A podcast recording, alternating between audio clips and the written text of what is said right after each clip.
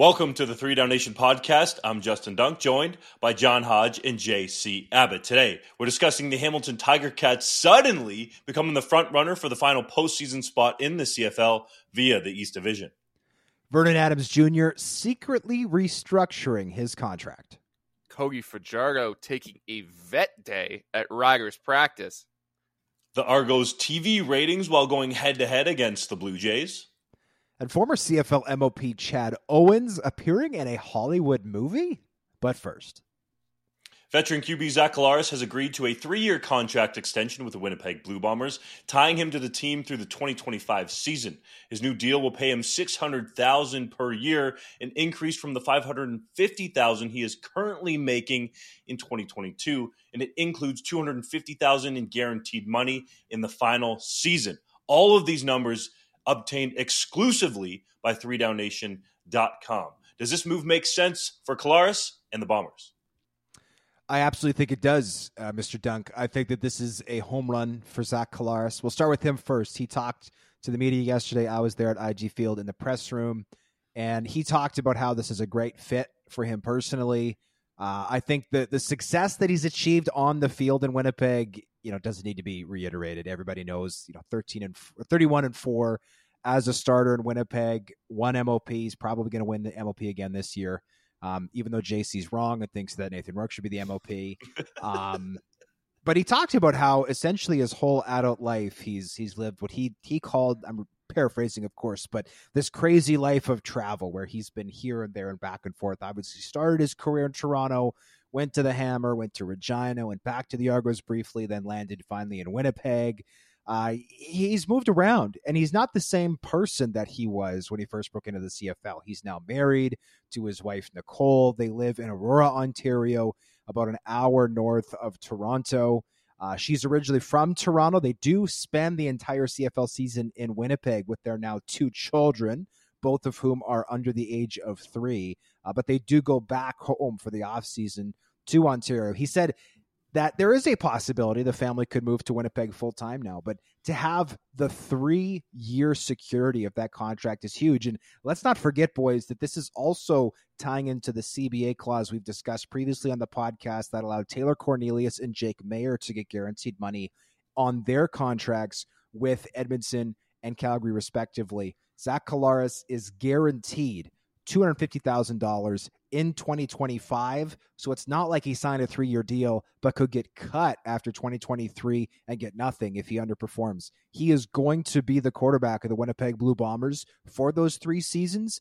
And if he's not, he's going to get a heck of a payday, a check in the mail with that signature from Kyle Walters and Wade Miller to keep that family secure. For the Bombers, how does this not make sense? You won two Grey Cups back to back you could win a third in the coming weeks. Yeah, from the Collaros perspective, I know there's going to be some people that say, well, why don't you test free agency? You're clearly the second best player in the league right now, John Hodge. Zach Collaros is, right? You're clearly the second best player in the league. You're going to be a hot commodity. Maybe you can test the market and get more money up front. You can get a bigger contract than this 600,000. But that doesn't make a lot of sense from Collaros's perspective. He's making very, very good money. He's got long term security here. And that guarantee on the back end, I think, is the key part to this because he couldn't get that with any other team, right? That $250,000 in the final year of his contract, that's only legal in the CBA if you stay with your existing team by locking himself down in Winnipeg at a number which I think, while being the highest pay in the league, is also still in that sort of reasonable realm. It's not what we saw Mike Mike Reilly make a couple years ago with the BC Lions and absolutely bankrupt that team in terms of their talent level. The Winnipeg Blue Bombers are still going to be very competitive at this cap number for Zach Collaros, and he gets the long term security in terms of that guarantee. I see absolutely no way in which Zach Collaros lost this deal, and the Winnipeg Blue Bombers are sitting pretty with it as well. Definitely makes sense for all sides. The Bombers keep their franchise quarterback for a reasonable rate. The salary does go up fifty thousand, but the salary is cap overall is going to increase a little bit over the years of this deal as well. And if you're Collaros, you don't want to go somewhere else and have to learn a new offense, be it Paul LaPolice or Buck Pierce.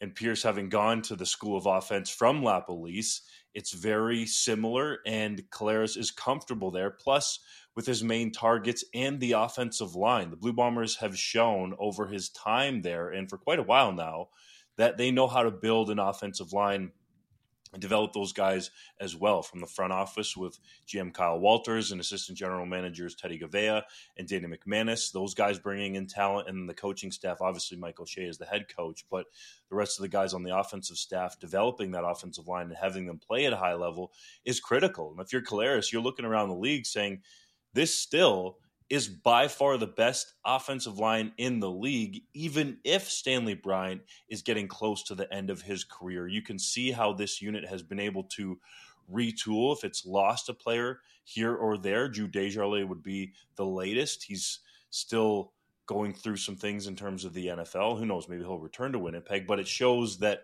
the Bombers can not fill in a hole because I don't really like that term, but they can come up with another stout offensive lineman to go into that lineup if need be. So it makes a lot of sense all the way around. And Collaros has got to be looking at the opportunity to not only win three Grey Cups, but even more in the length of this contract. And then now he can start not necessarily recruiting guys, but talking to other players on the team and getting them to stay in Winnipeg and keep this run going. 3downnation.com is also reporting that Willie Jefferson has a contract offer on the table from the Blue Bombers. So that would probably be the next biggest piece to fall. Hodge, you would be better to analyze that. But it shows the rest of the team that Collaros is committed here for three years. And if guys want to continue winning, and 31 and 4 with two Grey Cups is a lot of winning over the last couple of seasons for Winnipeg, then it's probably an ideal spot for them to stay. Well, and let's also talk about the fact that Kyle Walters said to the media yesterday that there are other players who have even agreed to contracts. Uh, they will not be announced until after the Grey Cup, or maybe finalized until after the Grey Cup. But it sounds like they have agreements in place, and these deals will include guaranteed money down the line. And this is something that I think obviously fans of Winnipeg should be excited about, but fans around the CFL, Walters talked about this as well when asked you know this this guaranteed money will make the cap a little bit tougher to manage. Yes the salary cap is going up in 2023 but the league's minimum salary is going up from 65000 to $70000 and that means all the guys at the bottom of your roster are getting $5000 raises. That's going to chew up a lot of that new money that is being introduced. That being said you know jc highlighted it you're only allowed to sign a contract that includes guaranteed money in future years if you're going back to your original team and so I think this offseason, we're going to see an unprecedented number of long term contracts signed, but not necessarily when free agency hits in February. I think we're going to see it in December and January as teams are bringing back their star players. And if there's one message, boys, that we've heard since the the the Pandora's box of free agency got opened in 2014 as part of that CBA negotiations when one year contracts were introduced for veteran players, it's that fans were sick and tired of seeing all of their stars and all of their favorite players go to free agency every single year. Obviously, CFL owners had to get off of their wallets for the first time in a long time. Probably had some mothballs pop up out of those out of their wallets when they when they busted them open for the first time in a while. But this is a great investment for CFL owners into the league to guarantee these players some cash because the players for years said, We'd love to sign long term contracts. We just need some security. And guess what? They're putting their money where their mouth is. The players are proving that they were being honest when they said that. And that's been evidenced by the long term contracts we're seeing players sign now. It's certainly going to be a fascinating storyline to watch as we go through these next two, three, four years as some of these deals come to fruition, especially with these older players who, while extremely talented, are closer to the end of their careers than the start of it. We're going to start to see this dead money creep into the CFL conversation when we're discussing, okay, which team is up against the cap, who can spend what, where. That's going to play a factor if some of these guys sort of age out of their relevancy and they still have – you know, guaranteed money waiting for them in another year of their contract. that could start to be a problem for some of these franchises. But I'm going to disagree with you, Dunk, here on one tiny point. You say Willie Jefferson is the next big domino. Well, he may fall next, but the next biggest domino after Zach Collaros does not have a contract in place right now, and that's head coach Mike O'Shea. A lot of people don't realize this, but Mike O'Shea is in the last year of his deal. He has not signed an extension yet. And right now, you have to think the Winnipeg Blue Bombers are going to be doing some some negotiating towards the end of the season. I don't think Mike O'Shea is the type of guy to do it in season because he's entirely focused on the games at hand. But once we get past that Grey Cup, that's going to be the focus. Is because the can the Winnipeg Blue Bombers re-sign their fantastic head coach? You have to think that Zach Collaros wouldn't have signed this deal unless he had some indication that O'Shea was staying in Winnipeg. But at the same time, you don't en- enter the last year of your deal as a head coach, especially when as successful as Mike O'Shea is, without a reason. And that reason is to be able to have all options in front of you when it's all said and done. Right now, Mike O'Shea has that, and the Winnipeg Blue Bombers are going to be in a scramble to get him back under contract. It was very interesting to hear Kyle Walters say that he doesn't know about the status of Mike O'Shea and he doesn't want to speculate on what others may be thinking. It almost makes you wonder how much communication is going on between those two at this point in time. But you have to imagine, JC, you're bang on that Collaros is not going to re sign in Winnipeg, let alone for one year.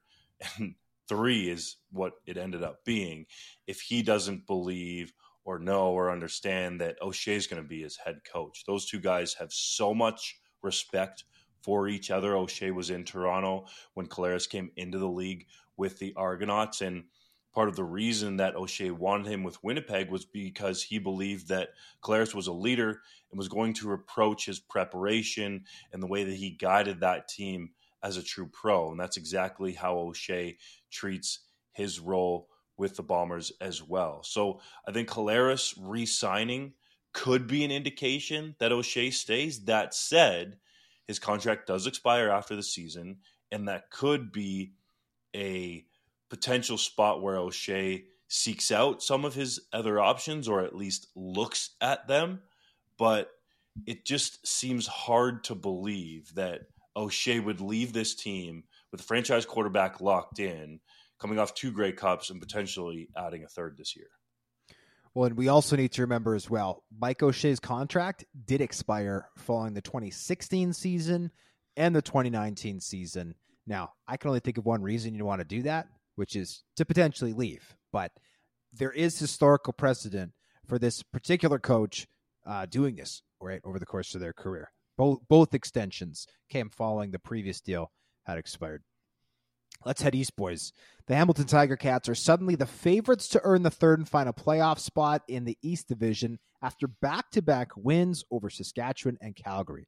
Should the Tiger Cats be viewed as a legitimate threat heading into the postseason? You know, I've seesawed back and forth on this particular issue, and I reserve the right to continue to do so for the remainder of the season because the Hamilton Tiger Cats are just not consistent enough to maintain one opinion on them. But after that win against Calgary, you have a hard time not seeing them as a viable threat because of the way at the end of that game, with all the odds stacked against them, like they almost gave that game away with that third down gamble down in their own end, which Orlando Steinauer doesn't want to say is a gamble, but was definitely a gamble and an awful play call. But when all seemed lost, Dane Evans out of nowhere comes together, puts that drive on. Tim White makes two insane plays, and they score the game winning touchdown. To me, that spoke volumes about that team. That's a win that they wouldn't have had earlier in the season. Clearly, some things are turning around for them. The mental toughness to be able to do that at the end of the game, considering the momentum swing that had happened just before, I find incredibly impressive. So I am on the Hamilton Tiger Cats bandwagon for right now because of that game. Let's get straight here. That was Tim White's drive, a little bit with Dane Evans, who had to pull the trigger. Okay, he made those two great catches to get them the win. Let's not go crazy giving Evans credit. I know we've been hard on him this season. He was just okay in that game, but it was White making two spectacular plays. The one in what some people were calling triple coverage, but there was a bunch of Stampeders around when he made that catch before he went in and scored the touchdown. Like that was White's drive. This dude has the makings of, dare I say, a superstar and a guy that they were really high on. Part of the reason why they were comfortable with what do they term it? Mutually parting ways with Brandon Banks, who's now with the Toronto Argonauts. And you can see exactly why on that drive and this season, White has been their go to guy and is really developing into a legitimate number one threat for the Ticats at receiver. Orlando Steinauer knows how to get his group playoff ready. We got to remember last year they won games with David Watford at quarterback to help get them into the playoffs. So this coaching staff, especially on offense with Tommy Condell, the offensive coordinator, and Khari Jones is there now too. They know how to win different ways, especially at this time of year. And that's going to be critical if they're going to make a run in the East and get to the Grey Cup again, potentially face the Blue Bombers if they can get back there for a third showdown in the CFL title game. It does look like the Ticats have this team of destiny feel about them. They hadn't won at McMahon Stadium since 2004. So to be able to go in there and do that against a Stampeders team that was still battling for playoff positioning and potential home field date in the West semifinal against the BC Lions shows that the Ticats can go out there and compete with anybody, including Winnipeg, who Dane Evans diced up at home. Now that game still stands out as an anomaly, but it does seem like the Ticats are trending in a direction that could see them make a run in the playoffs. Yeah, this is a team that I think a lot of people were willing to consider dead and buried, right? At three and nine. It looked like Orlando Steinauer was completely out of answers. Um, I think he said as much at one point. Um, just just didn't didn't understand, didn't didn't have any didn't have any answers for why his team was struggling to win. Then they came back and they throttled the Blue Bombers, which has happened a grand total of one time, I think, in the last three years that they've lost the game by a, a really significant margin, completely outclassed and outplayed at Tim Hortons Field. And I mean, the win, I mean, the win over Saskatchewan was impressive because that was a must win game for them. It really was. But to go into McMahon Stadium and did what they did, I mean, I agree that the call uh, was questionable to gamble late in the game. The play call from Tommy Condell was indefensible. I think the worst play call I've seen this season. Um, but they rallied, right? They rallied, they got it done. And as much as I do not want to see another Winnipeg Hamilton Grey Cup, because I'm bored of it, and I think a lot of people are bored of it, at least looking through a quick scroll on social media, I agree with Justin here. I do think that this team is starting to have a bit of a sense of destiny around them. And let's also remember the two teams ahead of them in the East Division standings right now, Montreal and Toronto, are not world beaters, right? Those are teams, they're, they're certainly good teams. They're not bad teams, but those are teams that you could absolutely see the Hamilton Tiger Cats potentially going through in the postseason. And by the way, all the Ticats have to do to clinch that third spot right now is win, in my opinion, one of their two games against the Ottawa Red Blacks because I do not see that the Riders sweeping Calgary over the next two weeks. So if, if you can win one game as as the Ticats, which I think you will, you're playing Ottawa, you're going to the postseason. Once you're in the dance, anything can happen. So credit to them. This looks like a season that has been literally pulled from the brink. I think you hit on the key point there, Hodge which is is there anyone in the league that is actually convinced by either the Toronto Argonauts or the Montreal Alouettes that those two teams are serious contenders? And right now, I'm not fully convinced by either. I think in a one off battle, the Hamilton Tiger Cats can match them. I think they can beat them. And right now, it's going to be, you know, pick your poison out of the East Division. I can't make sense of it. I think anybody could beat anyone on any given game day. And that's going to make for an ex- exciting East Division playoff race, despite the fact that the teams may not be the heavy hitters that are out west. Do we remember what happened when Toronto went to McMahon Stadium a few weeks ago? Same same stadium, same team. That was the worst game. I think that's the worst performance we've seen from a team this season. So, well, other than the Argos getting beat 44-3 by the Lions earlier the that's true. That's true. If I'm a Ticats player, I'm looking at the Argos or the Owls and saying, "Can we beat Toronto? Bleep yes. Can we beat Montreal? Bleep yes. We can go to the Grey Cup. We've done this before, especially a bunch of the guys on defense. Simoni Lawrence is back and fresh on that defensive unit, and those dudes know how to get it done in the postseason. Sometimes you got to win ugly, and the Ticats especially did that against the Rough Riders. That game was just yeah, reeked of ugliness. And then they go in and win a shootout in Calgary. So they're winning in different ways. But the critical aspect of it is they're getting it done in clutch situations. And that's what you need to do in the playoffs. Dane Evans did it in the East Final a year ago when he went 18 for 18 the second half, led an improbable comeback. So he's been there before too. We need to give him his credit where it's due. If I'm the coaching staff, I'm going, bleep, yes, we can beat Toronto. Bleep, yes, we can beat Montreal too. So let's go bleep and do this. I think the Ticats right now, and maybe it's a little bit of recency bias, are the favorites to come out of the East. Ooh, that's a hot take. Spicy, spicy, spicy, Justin Dunk.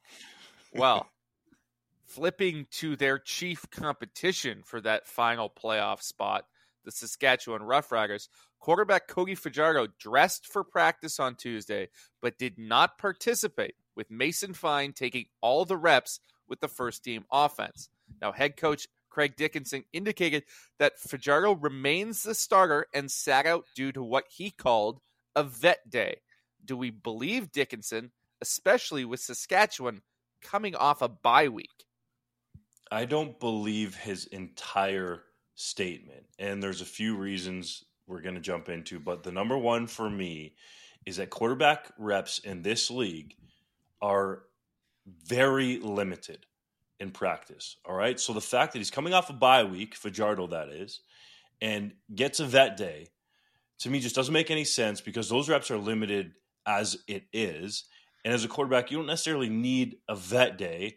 I haven't played in the pros, but playing Canadian University football in this country, like if we're going to break it down, really you're doing some drops and slinging the ball and you're working on some of your game plan, but you don't need a vet day and why do you need a vet day before the most important game of the regular season for the Riders, who, oh, by the way, are hosting the Grey Cup, if you didn't know by now? So, for those couple of reasons, and I'm sure you guys have a bunch of other smart ones as well, I just don't buy this. The fact that you get a vet day when quarterback reps are such a premium in this league, to me, it shows that either the Riders are preparing for Mason Fine to potentially go into the game against the Stampeders if they feel like Fajardo's not moving the offense, or taking a look at Fine to potentially be the starter. There were some people I talked to around the league before the Riders took the field on Tuesday to start preparations to play Calgary that had heard that Fajardo was going to be benched. So until he comes running out of that tunnel or running off the sideline to start the game at Mosaic Stadium with the first team offense, then I'm not going to believe it. Man, how cold would it be if Craig Dickinson, whose brother Dave just lost to the Ticats, which hasn't sunk the Riders' season, but it's certainly it's certainly hampered their playoff odds. Is this his way of getting revenge? He's lying about who's going to start at quarterback ahead of their game this weekend. If so, that would be wild. I'm not I'm not calling Craig Dickinson a liar. I think he's being honest. I don't think he would have told the media yesterday that that Fajardo starting unless he would start. However, obviously, with the circumstances here, it's fishy. I would not at all be surprised if Fajardo started but had a short leash because I've also spoken to people who made the same point about Mason Fine. If you're the Saskatchewan Roughriders, you're, you're, you're looking at where the wind's blowing. If the Ticats sweep the Red Blacks, it doesn't matter what Saskatchewan does. They will be out of the playoffs, even if they manage to sweep the Calgary Stampeders. So if you're looking ahead to next year, and we don't know what the team's going to look like next year off the field, of course, there could be coach changes, there could be a GM change. We don't know. Everybody could come back. It remains completely up in the air. However, I think you do need to know what you have in Mason Fine. We just saw Drew Brown, for instance, start a game for the Winnipeg Blue Bombers. Yes, he threw two ugly pick sixes, but other than that, he looked pretty darn good, if you ask me. Mason Fine is yet to start a CFL game. He's played quite a bit in a couple of games, but if the Riders think they could build around Mason Fine and almost emulate the Nathan Rourke setup that the, the, the BC Lions have at the moment, where they're paying their quarterback nothing and they're able to spend a bunch of money building a great defense, giving the quarterback weapons. Maybe that's what they're trying to figure out. Because to me, that's what makes the most sense. A vet day coming off a bye week, I'm sorry, that just doesn't happen. There's something to be said, I believe, for the mental chess match that you referenced there, Hodge because our good friend uh, Murray McCormick of the Leader-Post asked that very question to Craig Dickinson. He says, Do you know the chaos that you caused when you sent Mason Fine out there with the first team offense at practice? And Craig Dickinson, who I think in terms of dealing with the media is probably the best in the league, just sort of smiled and said, Yeah, I knew exactly what I was doing with that move. So there may be a little bit more to that as well, a little bit of a chess match. However, you simply cannot, in front of a, a game that is do or die for you, not have your starting quarterback taking the first team reps in practice. That is mind boggling to me. And I don't want to question Cody Fajardo's toughness because I believe he showed us early in the season for whatever else he might be as a quarterback, he's certainly tough, battling through that injury at times when it was probably smarter for the Saskatchewan Roughriders to sit him. He fought through it.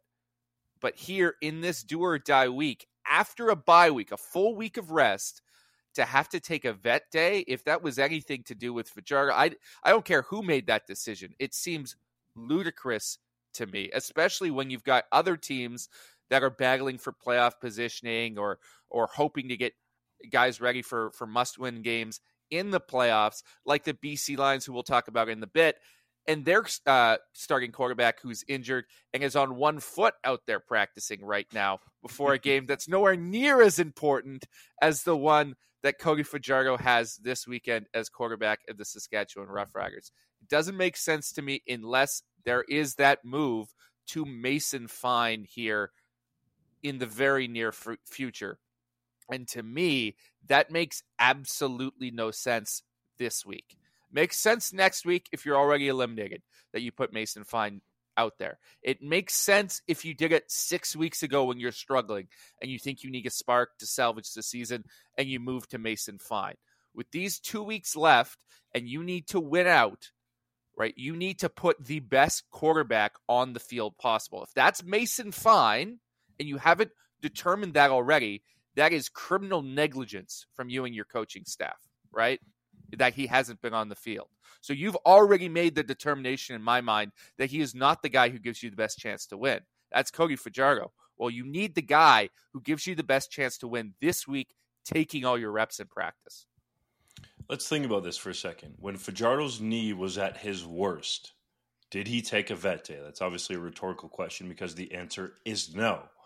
So that is why there is so much speculation and wondering going on about this decision. Fajardo's knee has to be at least in somewhat better shape, at least from a pain management standpoint now than it was when he first suffered the injury or when he had that setback. Remember, he was thinking that he was going to take the brace off earlier in the season, like before midseason. So it would have made sense then to give him a vet day, but he didn't take one. To his credit, as you said, JC, he is a tough competitor, and he's played through what we can only imagine is a lot of pain on that knee and dealing with taking shots on that knee, but never once, up until this day, Swimsuit? Check. Sunscreen? Check. Phone charger? Check. Don't forget to pack the 5 Hour Energy. It fits great in a pocket or carry on, and the alert feeling will help you arrive ready for anything. Now get 20% off when you use code 5HE Travel at 5hourenergy.com. Expires April 30th. One time use only, not valid with other discounts. Remember, visit 5hourenergy.com and use code 5HE Travel to save 20%. What's the easiest choice you can make? Window instead of middle seat? Picking a vendor who sends a great gift basket? Outsourcing business tasks you hate? What about selling with Shopify? Whether you're selling a little or a lot, Shopify helps you do your thing, however you cha-ching. Shopify is the global commerce platform that helps you sell at every stage of your business. From the launch your online shop stage to the first real life store stage, all the way to the did we just hit a million orders stage. Shopify's there to help you grow. Whether you're selling scented soap or offering outdoor outfits, Shopify helps you sell. Wherever and whatever you're selling, Shopify's got you covered. Sign up for a $1 per month trial period at shopify.com slash try. Go to shopify.com slash try now to grow your business, no matter what stage you're in. Shopify.com slash try. Did he take a vet day at practice? It's just so suspect to me. And if you're any team, I don't care if it's pro sports, amateur, you're just playing in the backyard and you're playing to win, then why is your quarterback not taking those reps. You can't be looking at the Tiger Cats facing the Red Blacks and thinking, oh, well, they're probably going to beat Ottawa twice and make the playoffs anyway, so we should get a look at Mason Fine. These reps are at a premium.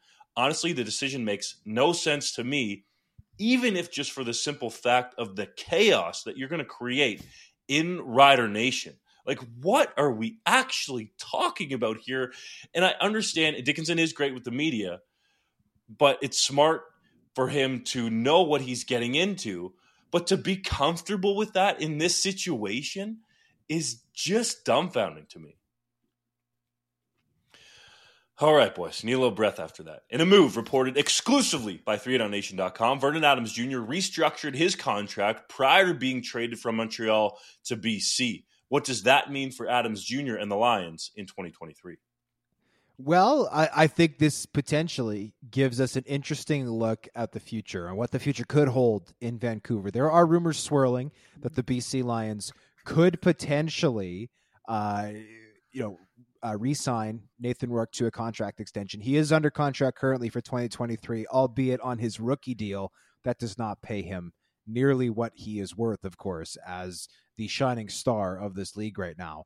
Um, however, if Mr. Rourke were to leave for the NFL next year, which he could do even if he signs back in BC, obviously they need a quarterback. And Vernon Adams Jr. has been very serviceable in that role out west, right? He's led them to, I believe it's now a three and two record as a starter. He's yet to throw a pick with the BC Lions, which is impressive, as much as he's also not necessarily put up a ton of yardage. Uh, his new contract for 2023 has only $151,000 worth of hard money, meaning – that even if they extend Nathan Rourke, they could probably float this money and keep Vernon Adams Jr. as who would probably be the best backup quarterback in the CFL right now, aside, of course, from maybe Bo Levi Mitchell, who will likely not be a backup come 2023. However, he is able to get another $200,000 in playtime. And so this is a win win for Vernon Adams Jr. and the BC Lions in that he's got a home. It's close to where he played his college football in in Oregon, or at least where he finished his college career in Oregon. And it also gives the BC Lions that security of having a starting quarterback in the event that Nathan Rourke does leave for the NFL. Boy, oh boy, that's the nicest way I've ever heard someone describe Vernon Adams Jr.'s play as a BC Lion. Perfectly serviceable. I, I don't know been. if I would. I don't know if I would agree with that assessment. I mean, there's been games where there's been flashes of brilliance. At first half against Ottawa, where he's hitting all those deep bombs, I thought he looked fantastic. There have other been other games where he's looked absolutely putrid. I don't know if you watch the game this week and you see a guy that can run a functional offense consistently. He certainly didn't this week, right? And it's been a trend. You know, he'll have one game where he's hot, one game where he's not. We know that's what Vernon Adams Jr. has been his entire career. I'm not sure I want that for a full year if that's my starting quarterback. With that said, the money involved in this deal, you can very easily keep him around as a backup. And to me, that's the only reason you keep Vernon Adams Jr. around because he hasn't shown anything to me that would say he can be a long term starter if Nathan Rourke is able to leave for the NFL. If he doesn't, can he back up Nathan Rourke? Absolutely. I think that's uh, a nice, nice little pairing there. Someone you can fall back on in case of emergency. If Rourke ne- leaves and you can find somebody else to be a quarterback, or you have a prospect that you really want to to take a shot, and you need someone veteran behind him, sure, Vernon Adams Jr. can do that. But if you are in the situation where you're starting to have to pl- pay out those big play pay, sorry playtime bonuses to Vernon Adams Jr., the money that he's going to get, which is considerable for starting games or playing 50% of the snaps, if you're starting to pay that out, Vernon Adams Jr. is not worth that. Let's be clear on that right now. And we don't really like each other, but I think his play on this on the field speaks far more than whatever I can say because I have not seen a guy that you want to have running your franchise long term since he's been in Vancouver. I don't think you don't you dislike Vernon Adams Jr., Mr. Abbott. I think what Mr. Adams Jr. doesn't like is honest and expert analysis. All right. And I can understand if he's a little upset that he had to take a major pay cut. He was previously going to earn over $400,000 this year. Then the deal was restructured and he was taken down quite some levels and hit in the pocketbook. So maybe that's part of the reason he gets a little upset when you pick apart and tell it how it is about his game on the field. I would definitely agree with JC in this regard. If Nathan Rourke signs an NFL contract and is down stateside, then I think the BC Lions need to look at some other options that could potentially be available on the open market. To be quite honest, I'd probably be more comfortable with Matthew Shiltz as my starting quarterback going into 2023 if Rourke is in the NFL. Do you have to take a run or at least a look at Bo Levi Mitchell, who seems to be, regardless of the regime, destined to end up in Saskatchewan? But you probably at least have to see what the possibility is there. We just talked about him. Depending what shakes out the rest of the season in Regina, do you think about going and getting Cody Fajardo? He would probably be more consistent than Vernon Adams Jr. And could he be better in that scheme that Jordan Maksymic has dialed up for Nathan Rourke and has tried to find ways to make Vernon Adams Jr. comfortable with his erratic play. So it is a solid deal for the Lions who know that they could have a backup at minimum if Rourke goes to the NFL. Could be your starter, I guess, in a pinch. Hodge is all right with that. JC is not, but at least give you some flexibility at the quarterback position. I mean, I, think that Cody Fajardo and Vernon Adams Jr. would be a fantastic quarterback tandem because, for all intents and purposes, they are the exact same player. Right? They are they are unbelievably similar. They are not neither's an elite runner, but they're both elusive. They're both somewhat consistent, right? They they're going to provide you with serviceable play. Um, and if you look at the numbers, that bears it out. They even had their breakout year at the same time, right? 2019, they both hit it big after being backups for a number of years. And right now, they're both slowly fading into obscurity, unfortunately. Though Cody Fajardo remains in Regina, if his vet day is any indication, this is probably his last season in Regina. I will say this Cody Fajardo, far more consistent than Vernon Adams Jr. in my mind. I think while I've never been a believer in his high end, there is very rarely games where he is absolutely awful. I think the spectrum of play that you can expect from Vernon Adams Jr. is far wider. I think potentially even on the high end, he might have better high end games at times than Cody Fajardo can produce, but the low end is far more frequent with him as well. Well, Vernon Adams Jr. does have a better career touchdown to interception ratio. I will say that. Canadian quarterback Nathan Rourke is trending towards being back on the field, according to Lions head coach Rick Campbell, who said, quote, there's a very good chance he could be dressing and playing the next week, close quote. That, of course, being the regular season finale and Winnipeg scheduled for October 28th. What could Rourke's return mean for BC? It means they have a shot at a Grey Cup. That's what it would mean. Because Nathan Rourke, if he's even at 60% health, I think is a better quarterback than what they've got right now.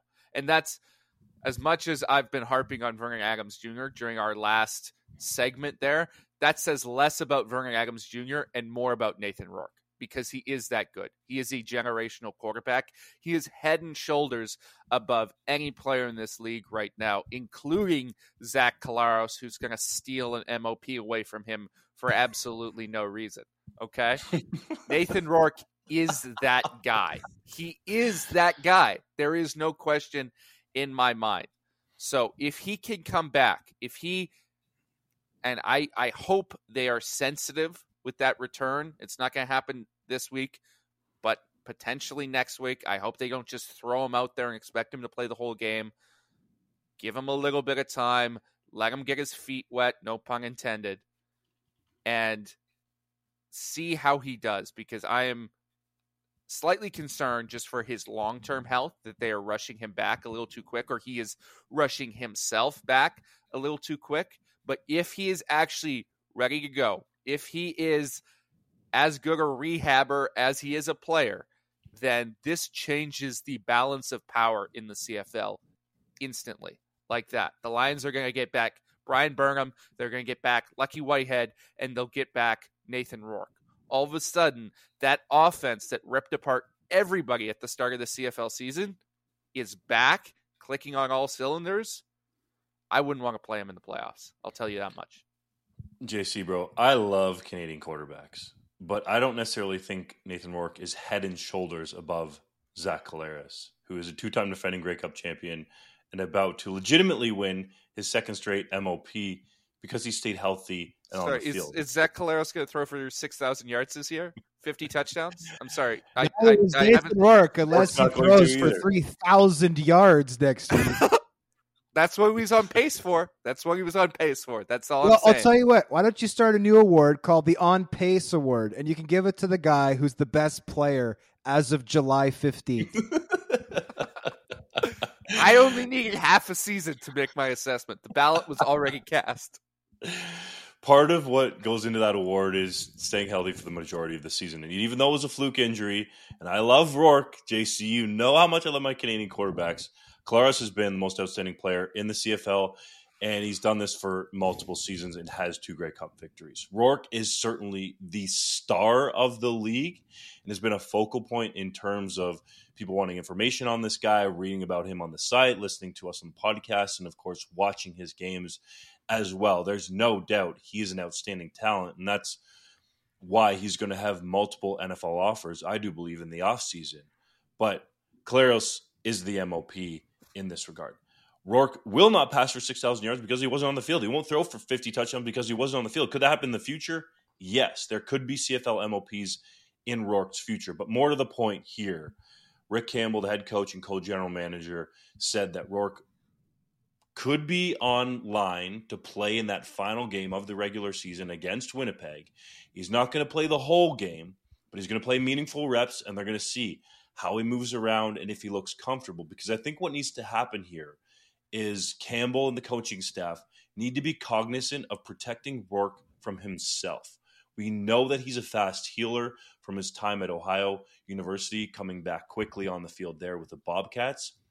But it's totally different playing in the pros, and they need to see that he's comfortable and can do the things that he needs to do to avoid a subsequent injury. And also, if you're Rourke and his family and his agent and anybody in his camp, let's call it, you need to make sure you raise the point with him that if you come back early and you have a setback or you suffer another injury because you're not at 100% and can't move around the way that you're used to, what is this going to cost you in the future in terms of that potential NFL shot? We have an idea that if the BC Lions could re-sign him, that that would be a major contract extension in terms of the dollars on that deal.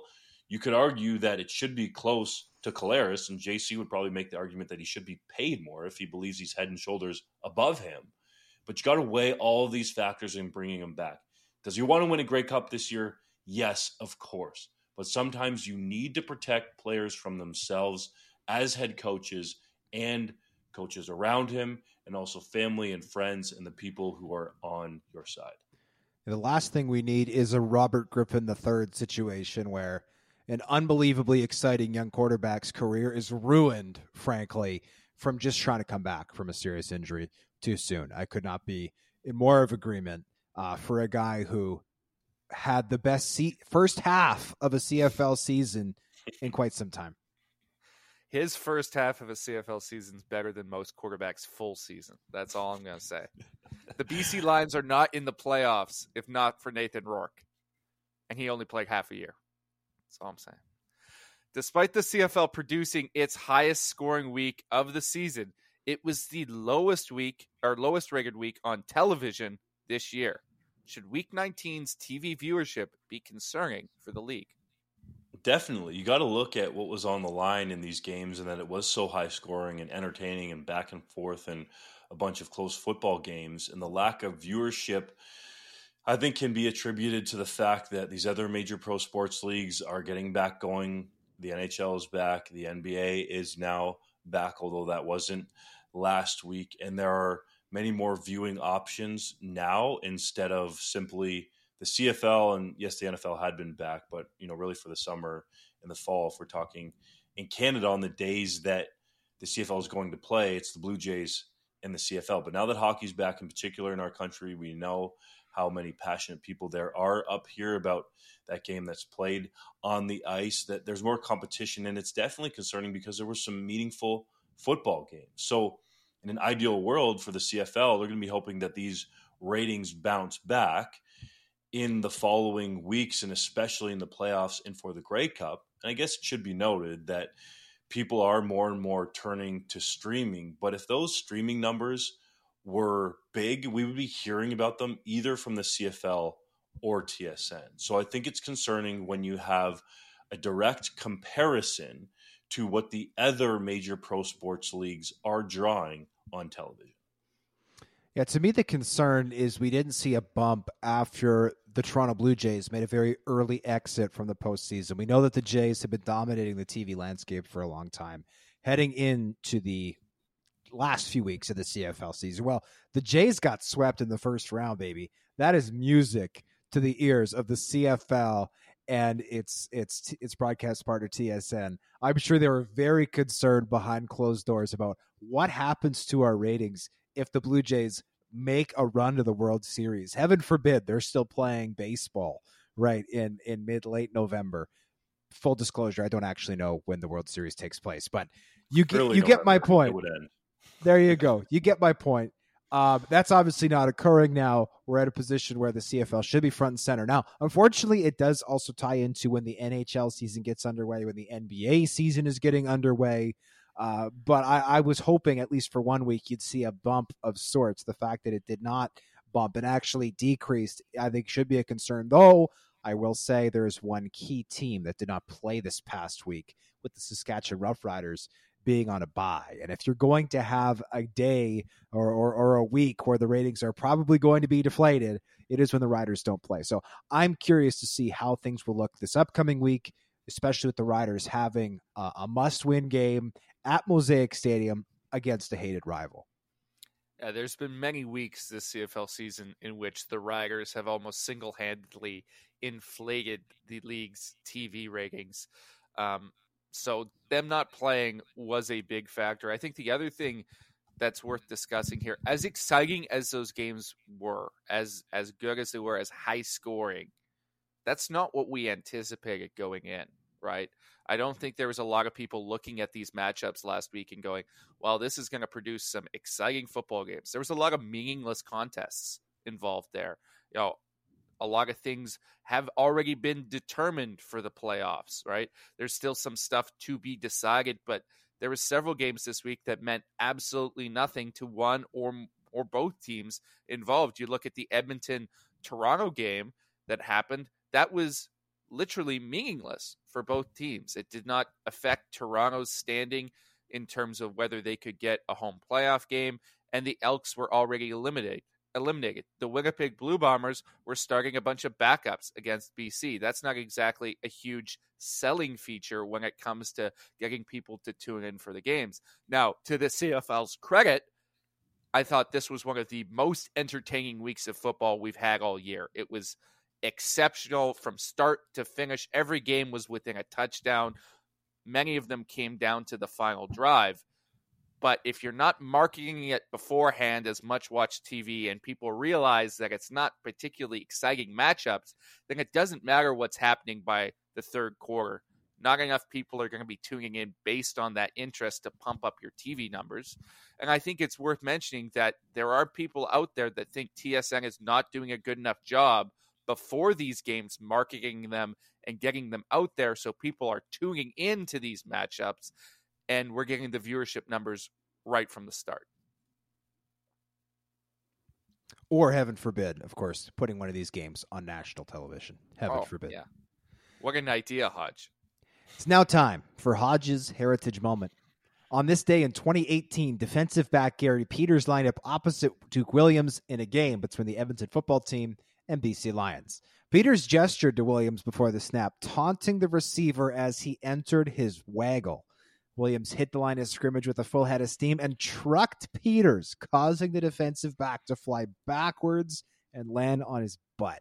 Video of the incident subsequently went viral and has been viewed over 20 million times, boys. I got to say, I was scrolling through TikTok a couple weeks ago, and for no reason in particular, this particular clip popped up from, I I don't even think it was an account that's affiliated with the CFL or a media team covering the CFL. Th- this video is unbelievable. I'd love to hear your takes on it. Well, I just thought it was extremely out of character for Duke Williams. You know, normally what he would do is unstrap his helmet and huck it at Gary Peters. Ouch. TikTok just knows, man. That's the scary part, Hodge. They knew this was coming up on Hodge's Heritage Moments, and they just wanted to give you a little reminder. There you go. The algorithm rules us all. All right, three minute drill. Here we go. Montreal Alouettes Canadian offensive lineman Sean Jamieson has suffered a torn ACL. Will that hurt the Owls' chances of a playoff run? It will, and it's especially devastating because Jamieson, like all great football players, was born in Winnipeg. The BC Lions brought back their gunmetal uniforms this past week, and they will be auctioned off for charity should the Leos bring them back full time in the future. I don't know about full time, but they definitely need to be a part of the rotation. These uniforms are beloved. They're the cleanest look in the league. Absolutely fantastic. The fan base goes wild. You want to put butts in BC place? Start wearing the gunmetal. Toronto's Week 18 game against the Lions garnered over 300,000 viewers despite competing head to head with a Blue Jays playoff game. Is that a positive for the league? It definitely is. There were some people who thought that game was going to average less than 300,000 on TV and perhaps get closer to the 200,000. So a win for the Argos. Bombers QB Drew Brown threw for over 300 yards and three touchdowns in his first career CFL start, but also threw two pick sixes in a 40 32 loss to BC. Do you think Brown has a future in the league? I listened to his post game avail on CJOB, and he seemed absolutely devastated by his two pick sixes. And while I appreciate the self scrutiny, I thought Brown didn't give himself enough credit. I thought for most of that game, he did not look like uh, a young quarterback making his first start. I absolutely think he has a future in this league. Better Laval, than Adams Jr. he was better than Vernon Adams Jr., though the two pick sixes did obviously loom large. Laval head coach Glenn Constantine won his 197th career game with the win over Montreal this past Sunday, setting a new all time record for most wins among U Sports head coaches. Is Constantine the best head coach in Canadian University football history? I think he is, and I want to illustrate this with two numbers 33 21. Brian Towriss, who's the former head coach of the University of Saskatchewan Huskies, held the previous coaching wins record at 196. He did that in 33 seasons at the helm for the Huskies. Glenn Constantine, 21 years as the head coach of the Laval Rouge et Or. He's now beat that record. Everyone will talk about the money at Laval and and East being it easy it being easier in the East than it is in the West, and some of that is valid points. But you cannot question the way that Glenn Constantine has contributed to the success at Laval and rebuilt football, not just there, but in the province of Quebec, where it's been a traditional Anglophone sport. He's made it a Francophone powerhouse that can compete with anyone on the national stage year in, year out. That's an incredible feat. All star linebacker Simoni Lawrence made his long awaited return to the Ticats lineup this past week and recorded seven tackles. Can he help get Hamilton into the playoffs? Of course, Simi Hove can help the Ticats hum into the postseason. Lawrence has been there multiple times before, knows how to get his Ticats in there. D lineman Steven Richardson suffered a setback in his recovery from an Achilles injury and will not suit up for BC this year. Is that a big loss? It is a big loss. Richardson, as an interior defensive lineman, not necessarily a household name yet in this league, but was unbelievably impactful for the Winnipeg Blue Bombers on their Grey Cup run in 2021. Ottawa native Akeem Mesidor was named the NCAA's Walter Camp National Defensive Player of the Week after recording three and a half sacks against Virginia Tech. Will we ever see the University of Miami product in the CFL? I don't think we will. I, he doesn't necessarily have the sack numbers across the board this year, but Akeem Mesidor has done a fantastic job since transferring from the University of West Virginia to Miami in the SEC. I don't know if he's still got the title, but at one point he was PFF's highest graded edge defender in all of college football, and that was before this performance. So he is a stud, not necessarily getting more reps than some other guys, but in whatever time he's on the field, he is making a huge impact and will be an NFL guy. Canadian defensive back Tevaughn Campbell joined the Las Vegas Raiders practice roster on Monday. Is that a good move for him? It definitely is because it means he has a job and another opportunity to crack an active roster. He's with the Chargers for a while. That has come to an end. So let's keep an eye and see what Campbell can do in Vegas. Former CFL MOP Chad Owens is set to appear in an upcoming action movie called Paradise City, which features Bruce Willis and John Travolta. Did you ever think you'd see Owens on the big screen? I didn't, and Dunk, I'm going to put you on the spot. Can you name one movie that Bruce Willis or John Travolta has been in? Oh my gosh. Die Hard and Grease Lightning. One each. Wow. Uh, well, it's just called Grease, but I'll take it. Well done. I'm impressed. I didn't think you'd be able to get out of those, to be I, perfectly w- I honest. I want Dunk to sing that now. Sing Grease Lightly. Let's go. I need the dance moves too. we, we've had Dunk sing on the podcast before. It does not I- make the listenership. I, I don't think you I- will hear it. I knew your perfectly coiffed hair came from somewhere. Clearly, it's that movie. John Travolta's hair is is awesome in that movie. Former CFL linebacker Alex Singleton made 20 total tackles, 20 total tackles, and 19 solo tackles in Denver's 1916 overtime loss to the LA Chargers on Monday Night Football, falling just shy, literally one tackle shy, of the all-time NFL single game record. How impressive is that? That is wildly impressive. It's all over the field. Alex Singleton is a beast. Everyone who's ever watched the CFL knows that. I'm glad to see him finally starting to get more action in Denver. I'm sure he'll be in the starting lineup consistently going forward. The Edmonton Elks have now lost 16 straight home games, extending their all time CFL record. Can the Elks end the streak against BC this week in their season finale, even with Taylor Cornelius out due to a spleen injury? Ooh, I really like Tre Ford, this team at home has not yet proven that they can hold a lead, especially in the second half and late in ball games. And whether Chris Jones wants to talk about this losing streak or not, I feel like it could go into 2023. Eight time East Division All Star SJ Green is retiring as a member of the Montreal Alouettes. How will Green's career be remembered? I mean, 10,000 receiving yards, 15th leading receiver all time. SJ Green is going to be remembered as a Hall of Fame player. Make no question about that. I rewatched his catch from Canada Day 2010 today. I swear, every time I watch that play, I think it's going to fall incomplete. That's a testament to how amazing that catch was. One final note breaking news from Britton Gray of CJME. The quarterback taking first team reps today for the Saskatchewan Roughriders, Mason Fine. Whoa. The plot thickens in Riderville.